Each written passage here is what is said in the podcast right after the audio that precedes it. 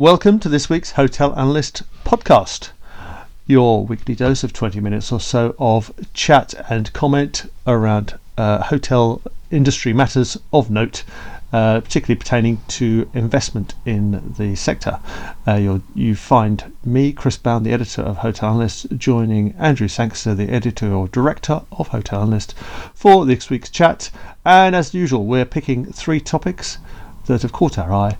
We've written some more and in more detail about these in this week's edition of Hotel Analyst, please pop along to the website hotelanalyst.co.uk if you'd like to find out more. Okay, we're going to start this week by looking at what's been going on in China, particularly as there's been results out from two of the big Chinese uh, groups who are active in the hotel sector.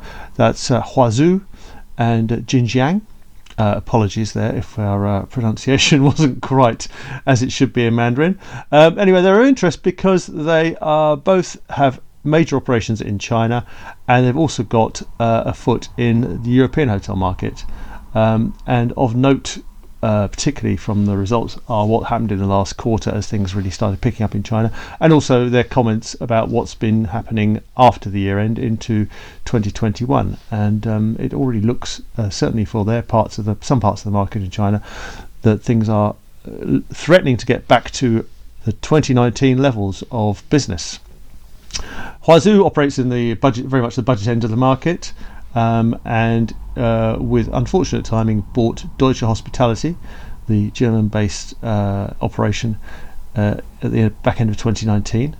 Uh, Jinjiang is a bit more a mixed bag in China, has uh, some limited service properties, but also some more higher end uh, properties, and also uh, runs uh, owns in Europe Louvre and Radisson. So both enjoying a nice, substantially strong return to almost near normal trading conditions in China, while nursing still losses on their European outposts. Andrew, what did you take from the from the figures? Well, I've been doing some reading, Chris, um, on China's five-year plan, which is okay. exciting, as you can imagine. So um, th- this um, latest instalment came out at the end of last year with um, details of it um, coming out in subsequent months. But uh, it's instructive in, well, Jinjiang, which is now the second biggest hotelier globally.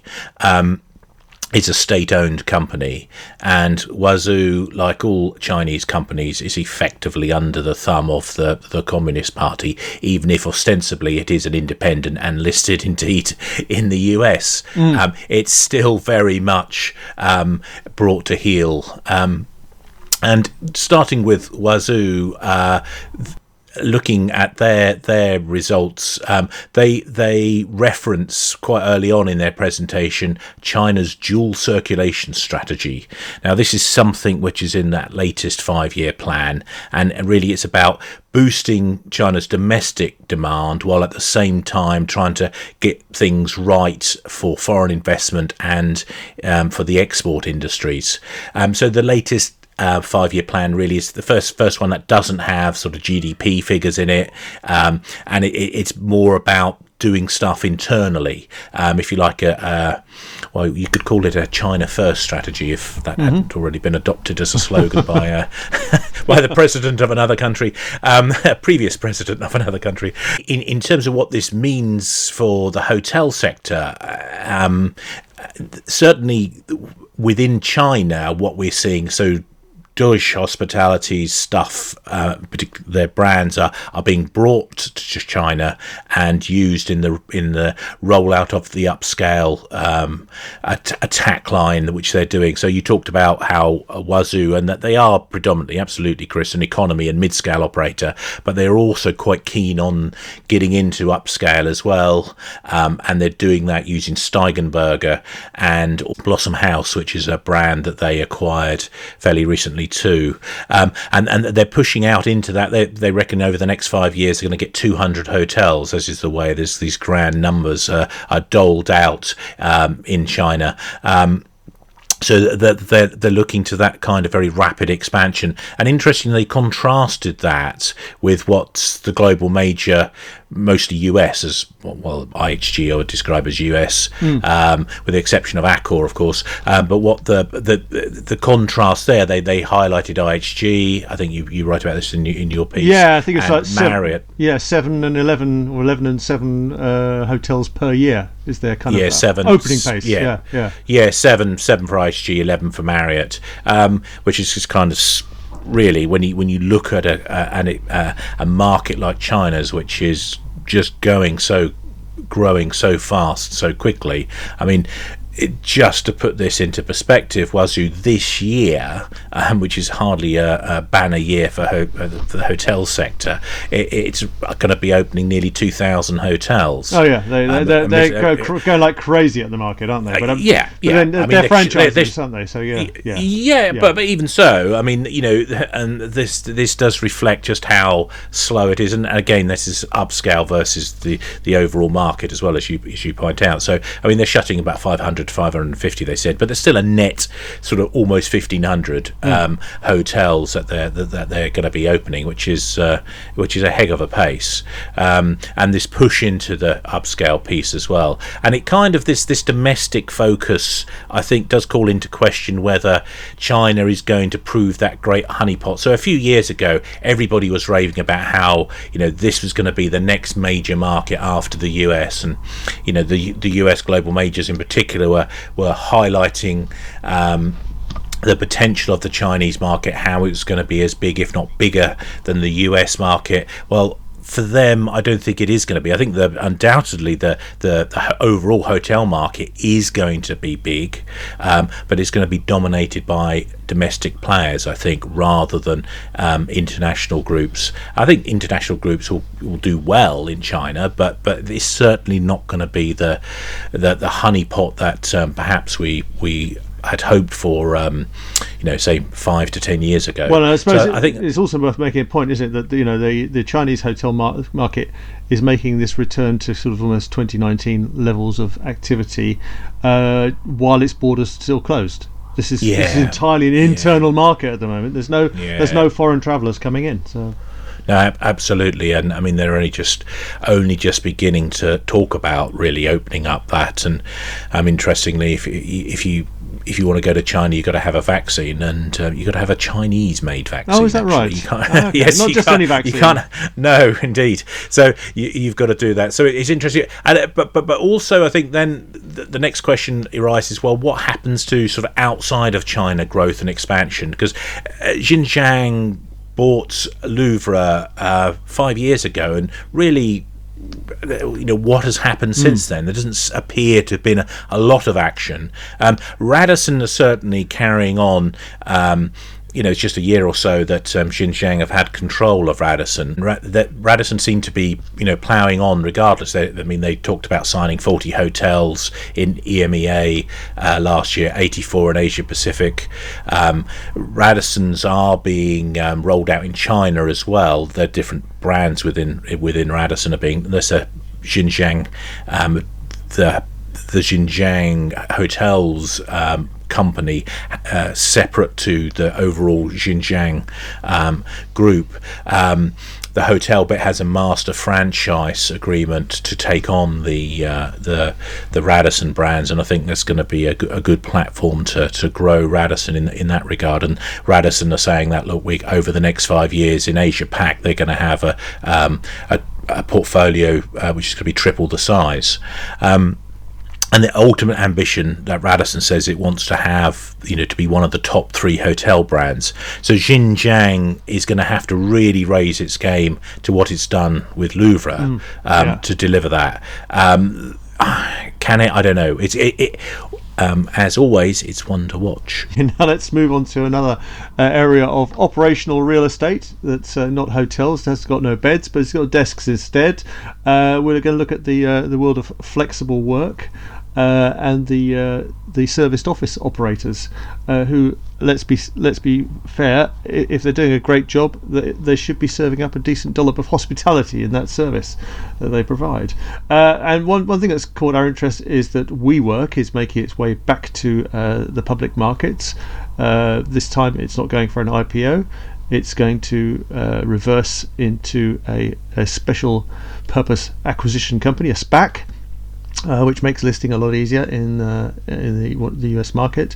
Uh, the valuation is substantially down on what happened last time, or when they tried to get uh, listed. Uh, but and, and while all that's going on, WeWork is is telling us the story that they have reformed and are a completely different animal. They're looking for much more corporate business, and they're looking for much more asset light business. Uh, all very interesting, but it comes as IWG, the incumbent in the serviced office market and formerly known as Regus, uh, is hitting the ground running, signing up lots more big corporate deals, convinced that the world of uh, office work is changing fundamentally off the back of the pandemic, uh, and they're also starting to make some acquisitions um, to fill in some gaps in their network. So, uh, who's going to win this battle? Will it be the uh, ever so sexy, once upon a time but now slightly tainted WeWork, or will it be the uh, the juggernaut that is IWG? And anyway, are we all going back to work in a new, more flexible way, or are we going to go back to working in the old way we always have done, or are we going to all be sitting at home uh, for, forevermore? Yeah, I, I, wanted to avoid that eternal question about the office. I think you know we, have All right. made it pretty clear that we think that getting back to the office is more likely to happen than not. Yeah. Although clearly there's going to be some change in how we do that. Uh, but you know, the end of the office as we know it is not some is not uh, an idea we subscribe to. I don't think a hotel analyst. Um, what I was looking at really here, Chris, um, in my comment to your piece was um, about how the hotel sector um, can benefit from um, the growth of flex office, and I think there's a couple, of, at least a couple of ways. And the first is that uh, um, as workers uh, get to work more remotely. So rather than sort of being in a commuter town, they possibly can, you know, you can go and live in Paris or live in um, the Shetland Isles or, or wherever, and you come to the HQ once a month or once a week or whatever it's required. Um, that is going to create more demand, I think, for overnight accommodation near um, HQs. Mm-hmm. Um, so that's a clear potential. And that's because that's um, that's obviously something that Citizen M have already picked up on, haven't they? With one of absolutely subscription Ooh, Yes, yes. Yeah. Uh, oh, sure, sure. You're getting ahead okay. of me on the subscription okay. model. Uh, no, no, no. It's good. No, we'll come into that in a moment. But the other one, um, I, I, I think is which we've touched on, which I think is less um, interesting from a hotel point of view, but it's nonetheless something which they are getting um, involved in. Is is actually doing some form of flex office solution themselves. We've seen that in the short term with you know work from you know come come hire a hotel room as a uh, as an alternative to working from home, which I think has has been a, a lifesaver for a lot of um, home based people over during the pandemic. I don't really see that having a lot of legs as we come out of um, the pandemic. However, there'll be a bit of it, but I don't see that being a major mm-hmm. thing. But I, I, think some of the the approaches that Accor are doing in terms of their hotels, you know, having areas set aside for um, as a flex office type offer. Um, indeed, Citizen M are looking at that as well. I, I do see that perhaps having longer, um, longer lasting legs. Although again, I don't see it being a huge thing. Um, but but there are certainly big things coming up with um, with flex office. Now, I just wanted to, uh, when you were writing about I, I WG, Chris, it struck me, you know, why, why have we got to this position where WeWork even even though it's um, you know its valuation has been very much brought down to earth. I mean, it was talking about forty something billion at one point for its IPO, now less than ten billion, nine billion, I think the valuation um, in this SPAC deal. Um, it's still pretty punchy relative to IWG, um, which is the existing market leader. H- how do investors get to to actually value it like that? Are they insane? why have they why why have they valued it like that? And I think that comes down to um, the notion of a platform. Mm. And um, so what um, WeWork has done, I mean, they've digitized um, space as a service offer, um, which is certainly you know something which IWG are getting close to doing themselves. But where I think um, WeWork are ahead is in terms of creating a platform and creating a sense of community to a greater extent. Um, that IWG has and other people. I think used to belong to the Village thing, didn't you, Chris? I mean that that community mm. platform there. But I think WeWork have the most established offer in that, and that's what I think is driving investor interest. And I think of this platform within that flex office piece as having sort of parallels with OTAs in the hotel world, um, and we we've seen how the you know the value. It's how you get to Booking Holdings being worth twice as much as Marriott, for example. Mm. Um, so I, I, think this is the perception of, of how. Um, uh, WeWork is, is is with the perception of WeWork by by its uh, investors and current backers, um, hmm. and also it comes into if they're doing this with the platform. I think you know what they could do off the back of this is venture out into other areas. I think this um, um, an obvious one perhaps is is corporate accommodation. I would suggest, especially as uh, um, the new CEO or comparatively new CEO of uh, of uh, WeWork is now also a non-exec at uh, Host Hotels. That uh, the the previous uh, the fa- co-founder of, of WeWork, uh, who's now no longer with the business, uh, he he was he was building a, a, whole portfolio, wasn't he, of dreams of we this and we that, and I believe that inc- that included mm, indeed Ad, Ad um, yeah, live, yes, indeed, yes, yes. It, it, in between smoking his way through um, various cannabis plants. Yes, um, yeah, he was indeed. Um, but uh, yes, that, was perhaps over um, overhyped to say the least. But uh, I, I, think that this is very much more a sort of sensible um, people at the helm now um, of WeWork, and it's a, it's a much more serious company, and certainly deserves to be taken um, seriously um, by the sector, both in terms of potential, um, in terms of opportunity and potential mm. threat. But I mean, I, I had to, I think about this. Uh, so they're, they're, they're going for the enterprise market now um, and uh, mm. sell IWG. But my, my thought was, well, right now, if you are uh, an enterprise with thousands of employees all around the world and you want lots of flexible office space for them to be able to drop into in, in cities and towns around the place, um, would you choose uh, WeWork, who've got probably reasonable coverage in the States but only sort of city centres elsewhere, or would you choose IWG that's got far far broader coverage. Um, yeah, no, no, yeah, that's a very good point, um, Chris, and I think that's a very valid point. Um, but it, it, it's a question of story. Yes, I think. Yeah. You know, uh, WeWork is is is the stock with the story, uh, and IWG just doesn't doesn't have that same story. And as um, they say, sex uh, sells. it's sexy.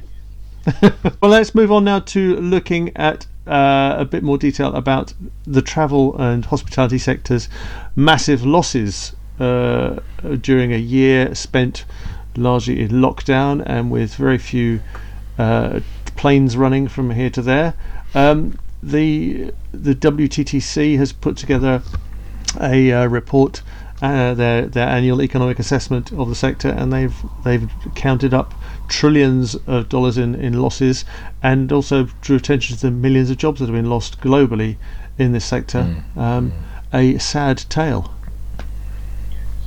Yes, it's a true horror show. Um, I, I, I um, sort out some data more locally to that. Um, so the House of Commons Library they published a document uh, towards the end of March um, called "Hospitality Industry and COVID nineteen, and that they looked at the impact of the pandemic, as you, you can guess. Um, and um, it, at the 10th of April um, 2020, at, at, the peak, um, the hospitality industry had 1.6 million out of a total of 2.53 million people on wow. furlough.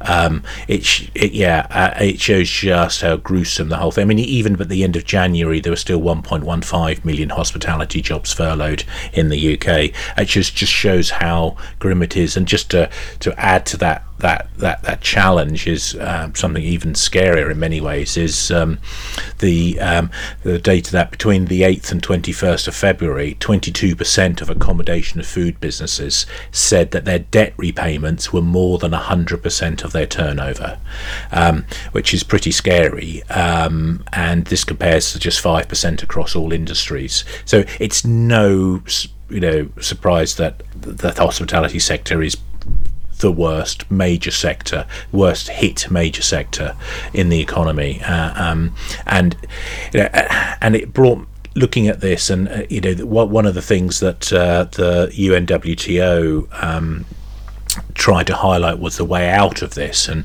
what you know different scenarios of what what we can see. And they were hoping for a sort of July bounce back or a slightly September bounce back um, from this. And I think they're absolutely right that we're going to see a, a you know a sharp um, you know, uh, V-shaped recovery for the sector as we get there, providing we can keep the governments mm. in check and this is my big concern at the moment is this precautionary principle that we can't take any risk at all is is just gone far far too far now. Um, and that just doesn't you know we as a community have to fight back against this this this nonsense because I think it's has the potential to do lasting damage and prevent us getting a, a, a sensible degree of recovery. We have to sort of say look uh, uh, we don't shut down roads because you know a couple of thousand people in the UK die each year. Um, we do sensible things, um, have speed restrictions, we you know and traffic controls and all that, but we allow it to continue, and we've got to take this sort of approach to hospitality. We have to say, look, it's going to uh, be allowed to continue until it can be shown that measures actually really matter and are important. Because at the moment, it's a whole bunch of restrictions um, are being put in place because that's what scientists mm. think, and th- this is not based on actual evidence. And we've got to get away from that and say, look, if you're going to have restrictions, show us the evidence um, and stop having this precautionary principle where we seem to have gone into a mode now where you have to demonstrate that it's safe. Well, no, let's get over that. Let's reverse this situation and say, show us why yeah. it's not safe, and then and otherwise yes, allow well, us to continue. I was looking earlier this week at uh, well, a right riveting read, the annual, annual report from uh, Wetherspoons, the UK pub group, um, r- with r- written. Mm. It is evident by the uh, brilliant chief executive Tim Martin, um, but he did make the point. Uh, Oh, he's the chairman. he did yeah, make yeah. he did make the point yeah. in uh, in in his commentary that uh, when they were allowed to open last summer, he could uh, discern no evidence of any of his staff having caught COVID nineteen, nor any of nor any of his establishments being the cause of any outbreak or uh, any of his customers catching it either. So, um, you know, let's run with the evidence. No, no, it's, it's not hospitality which is spreading. Mm COVID, it, it's yeah. hospitals. Ironically, is the yeah. prime source of, of of infection, and that's eminently something that can be done without shutting down society. And you know that that's a wider political issue in terms of investment in hospitals, but but surely a more efficient and effective running of hospitals um, will deliver us from this this horror show we're currently enduring, uh, along with doing something as well um, about elder care, which is something which desperately, you know, is another the, the, probably the second biggest area where we, mm. we saw infection spread, and and and in, certainly in terms of hospitaliz- hospitalizations and death, um, it was down to the, the how poorly we managed that process in terms of now uh, we are continuing the, the same sort of theme with our five star award this week. Well, so Andrew, over to you for awarding the five stars. Um, well, yes, um, it, it is actually a, a, challenge to this precautionary principle I, I, was mentioning, and it's Sacha Lord and Hugh Osborne.